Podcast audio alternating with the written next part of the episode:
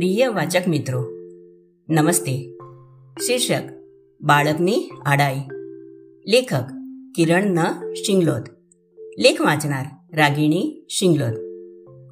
આડાઈ દરેક બાળકની પ્રકૃતિમાં હોય છે. મમ્મી કે પપ્પા કહે તે ન કરવું અને એના કરતાં બિલકુલ વિરુદ્ધ જ વર્તવું એ એમને માફક આવે છે. ખાસ કરીને પ્રાથમિક શાળાએ જતા થતા પછી એમની આડાઈના લક્ષણો તમને એમના રોજબરોજના વ્યવહારમાં જોવા મળશે. મમ્મી કંઈ કહે કે તરત એ નન્નો ભણી દેશે. જમવાના સમયે કુટુંબના બધા સભ્યો આવીને ડાઇનિંગ ટેબલ પર ગોઠવાઈ ગયા હોય, ત્યારે તમારું ચોથા ધોરણમાં ભણતું બાળક આનાકાની કરવાનું. સુવાનો સમય થયો હોય ત્યારે એ ટીવી જોવાનું નહીં છોડે. સ્કૂલ જવા માટે એને તૈયાર કરવામાં મમ્મીને નવ નેજા પાણી આવી જાય. સ્કૂલેથી આવીને દફતર ઠેકાણે નહીં મૂકવાનું એટલે નહીં જ મૂકવાનું. સરવાળે મમ્મીને બધી જ બાબતોમાં પરેશાન કરવાની. બાળકના નંદાનો સામનો કરવાનું ઘણું કરીને એના ભાગે જ આવે. પપ્પા તો એમના નોકરી વ્યવસાયમાં વ્યસ્ત હોય, એટલે બાળકના વર્તનની આડાઈ અને પજવણીઓ એમને ખાસ સહન કરવી પડતી નથી. પરીક્ષા મમ્મીની થાય. છ વર્ષથી નાનું બાળક જીત કરે ખરું, પણ મમ્મીના આદેશને વશ પણ તરત થઈ જાય. પણ સ્કૂલમાં જવા માંડે એટલે એના વર્તનમાં આડાઈ દાખલ થાય. વાત વાતમાં એની મમ્મીને નન્નો સાંભળવો પડે. પછી એ કિશોરાવસ્થામાં પ્રવેશ કરે એટલે એના વર્તનમાં ઉદ્ધતાઈ, બળવાખોરી અને સામે થવાની વૃત્તિ લાગુ પડે. આમ, બાળકની ઉંમર અને અવસ્થા પ્રમાણે એના મા બાપે એના નકારાત્મક વર્તન અને વલણનો સામનો કરવાની તૈયારી રાખવી પડે. આપણે આ લેખમાં બાળકોના નન્નાની વાત કરીએ. આવી વેળાએ મમ્મી અકળાય, માથું કૂટી, બરાડા પાડવા લાગે બાળક પર દબાણ આણે. પણ આ રીતિનીતિ બાળક પાસેથી ધારેલું કામ કઢાવવામાં એની મદદે ન આવે. એનું પરિણામ ઉલટું જ આવે. પ્રાથમિક શાળાની વયનું બાળક મમ્મીની સામે તો ન થાય.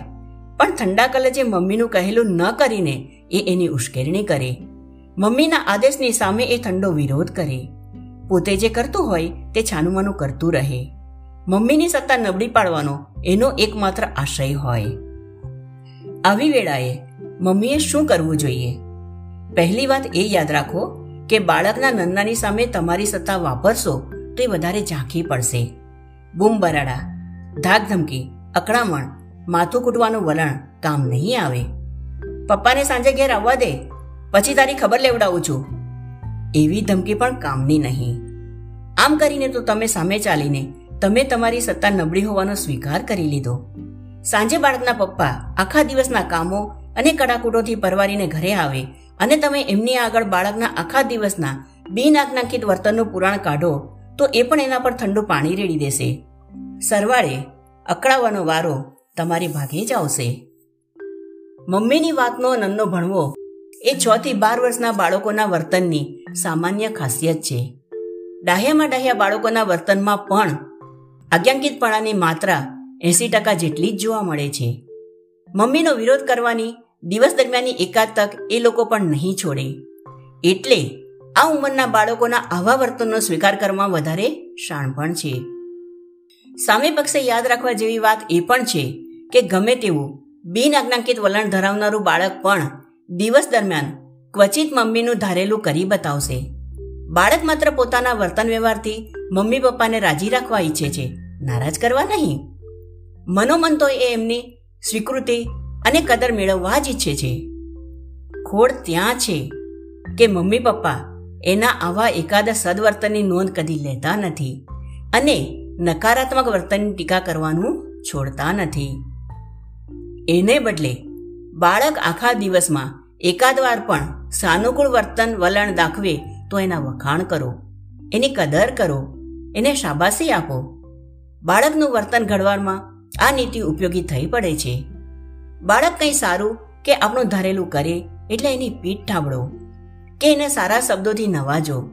એને પોઝિટિવ રીએન્ફોર્સમેન્ટ કહેવામાં આવે છે. મતલબ કે એના સારા વર્તનનો એને મા બાપ તરફથી સરપાવ મળે તો આવું ફરી ફરીને કરવાનું એને બળ મળે છે. આનાથી વખત જતા આ વર્તન કે વ્યવહાર એના વ્યક્તિત્વની કાયમી ખાસિયત બની જવાનો સંભવ ઊભો થાય છે. પણ જો એને બદલે એના નકારાત્મક વર્તન બદલ મા બાપના ઠપકો, ટીકા કે સજા મળે, તો એનું બાળમાનસ આવું વર્તન વળી વળીને કરીને મા બાપની પજવણી કરવા માટે ઉશ્કેરણી પૂરી પાડે છે. એટલે બાળકનો નન્નો સાંભળીને કે જોઈને તમે અકળાશો અને એને ઉતારી પાડશો, તો એ સામે ચાલીને ફરીવાર આમ જ કરતું રહેશે. આવી નીતિ બાળકનું વર્તન સકારાત્મક રીતે ઘડવામાં કામ આવતી નથી. એને નેગેટિવ રીએન્ફોર્સમેન્ટ કહેવાય છે. બાળકે તમારા વગર કહીએ સામે ચાલીને રાત્રે સૂતા પહેલા બ્રશ કરી કાઢ્યો. સ્કૂલેથી આવીને પોતાના જૂતા વ્યવસ્થિત કાઢીને એના ઠેકાણે મૂકી દીધા અને દફતર પણ એના સ્થાને ગોઠવીને હાથ પગ ધોઈને ડાઇનિંગ ટેબલ પર જમવા માટે ગોઠવાઈ ગયું હોય તો એને માથે વાલનો હાથ ફેરવીને એને શાબાશી આપો. ઉપરાંત, એણે કરી બતાવેલા કોઈ અસાધારણ ઇચ્છનીય કામ માટે તમે એ તમારા ઇનામનું પણ અધિકારી બને છે. એને વાર્તાનું એક સરસ પુસ્તક ખરીદી આપો. ટોકનમાં એકાદ ચોકલેટ લઈ આપો. એનો મનગમતો આઈસ્ક્રીમ ખવડાવો. કોઈ પણ ઇમારત એકદમ રાતોરાત તૈયાર થઈ જતી નથી. ધીમે ધીમે એક પછી એક ઈંટો ગોઠવીને એને બનાવવી પડે છે. અને પછી જ્યારે આખી ઇમારત બરાબર તૈયાર થઈ જાય ત્યારે એ તમારા સપના મુજબની હોય એવું પણ જરૂરી નથી. તમે મનોમન વિચારીને મહેનત કરીને કાગળ પર એની ડિઝાઇન તૈયાર કરી હોય અને પછી એના આધારે આખી ઇમારતનું નિર્માણ થયું હોય, તો પણ છેલ્લે એમાં અનેક ખોળો નજર આવવાની. એ જ રીતે મા બાપનો ઉદ્દેશ બાળકના આદર્શ વ્યક્તિત્વનું ઘડતર કરવાનો હોય, તો એ નાસીપાસ થવાના. દરેક જણમાં કંઈ ને કંઈ ખામી તો રહી જ જવાની. બાળકના વ્યક્તિત્વનું ઘડતર એ ટુકડે ટુકડે ઈંટ ગોઠવીને ઇમારત ચણવા જેવું કપરું છે.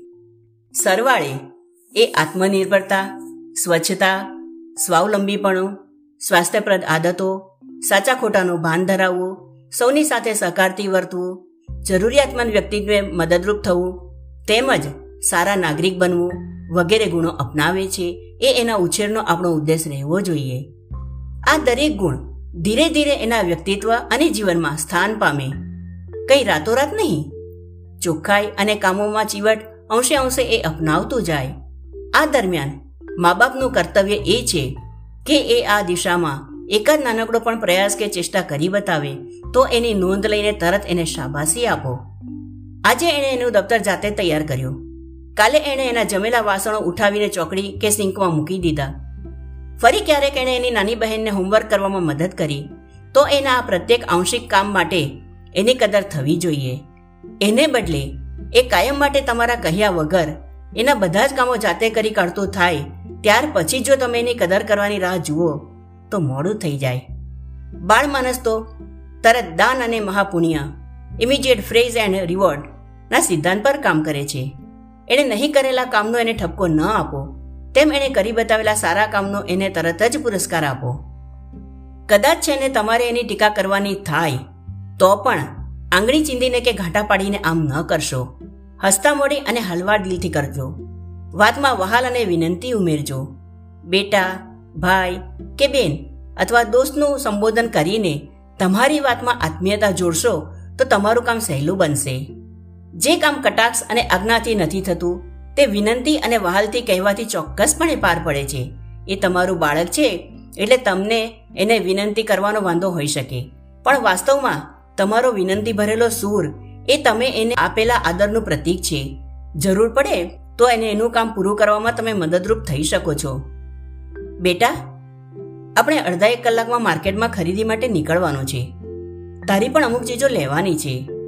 જો તું સાથે આવે, તો તને પણ પસંદગી કરવાનો મોકો મળે. તો પ્લીઝ, બને તેટલું તારું હોમવર્ક જલ્દી પૂરું કરી દે, તો આપણે સમયસર નીકળી શકીએ. મારી પાસે સમય છે. તું ઈચ્છે, તો હું તને હોમવર્ક પૂરું કરવામાં થોડી મદદ કરી શકું. બોલ. તમારી સહાયતા એને મળશે તો એ જરૂર ઈચ્છિત કામ કરવા અને વર્તન કેળવવા બાબતમાં ઉત્સાહી બનશે. તમારા બાળકનો નન્નો તમને ખૂંચતો હોય તો નીચે જણાવેલી આચાર સંહિતાનું પાલન કરવું તમારા માટે ઉપયોગી થઈ પડશે ન કરવા જેવું. એક ધાક ધમકી ટીકાપાણ આંગળી ચીંધી, ઘાટા પાડવા કે એને ઉતારી પાડવાની રીત રસમ ન અપનાવશો. બે, એના પર હાથ ન ઉગામશો. ત્રણ બીજા કોઈ આગળ એની ખામીઓ અને ભૂલોનો ઉલ્લેખ ન કરશો. એને કોઈના દેખતા ઉતારી ન પાડશો. ચાર, એનો તિરસ્કાર ન કરશો. અનેક ખામીઓ અને અપૂર્ણતાઓ સાથે પણ એ તમારા વાલનું સદાયે અધિકારી છે. કરવા જેવું. એક, વિનંતીની ભાષામાં એની પાસેથી ઈચ્છિત કામ કઢાવવાનો આગ્રહ રાખજો. બે જરૂર પડે તો એને એનું કામ પૂરું કરવામાં તમે પોતે મદદરૂપ થજો.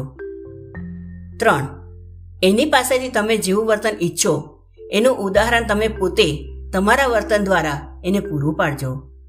જે વાત કહીને તમે એની પાસેથી નહીં કઢાવી શકો, તે વગર બોલે, જાતે કરીને એની પર તમારી ઈચ્છા પેદા કરીને કઢાવી શકશો. ચાર, એણે દાખવેલા નાનકડા પણ ઈચ્છિત વર્તન બદલ એને તરત બિરદાવજો, એની કદર કરજો. એને એની સિદ્ધિ બદલ વખત આવે યોગ્ય ઇનામ આપજો. આભાર.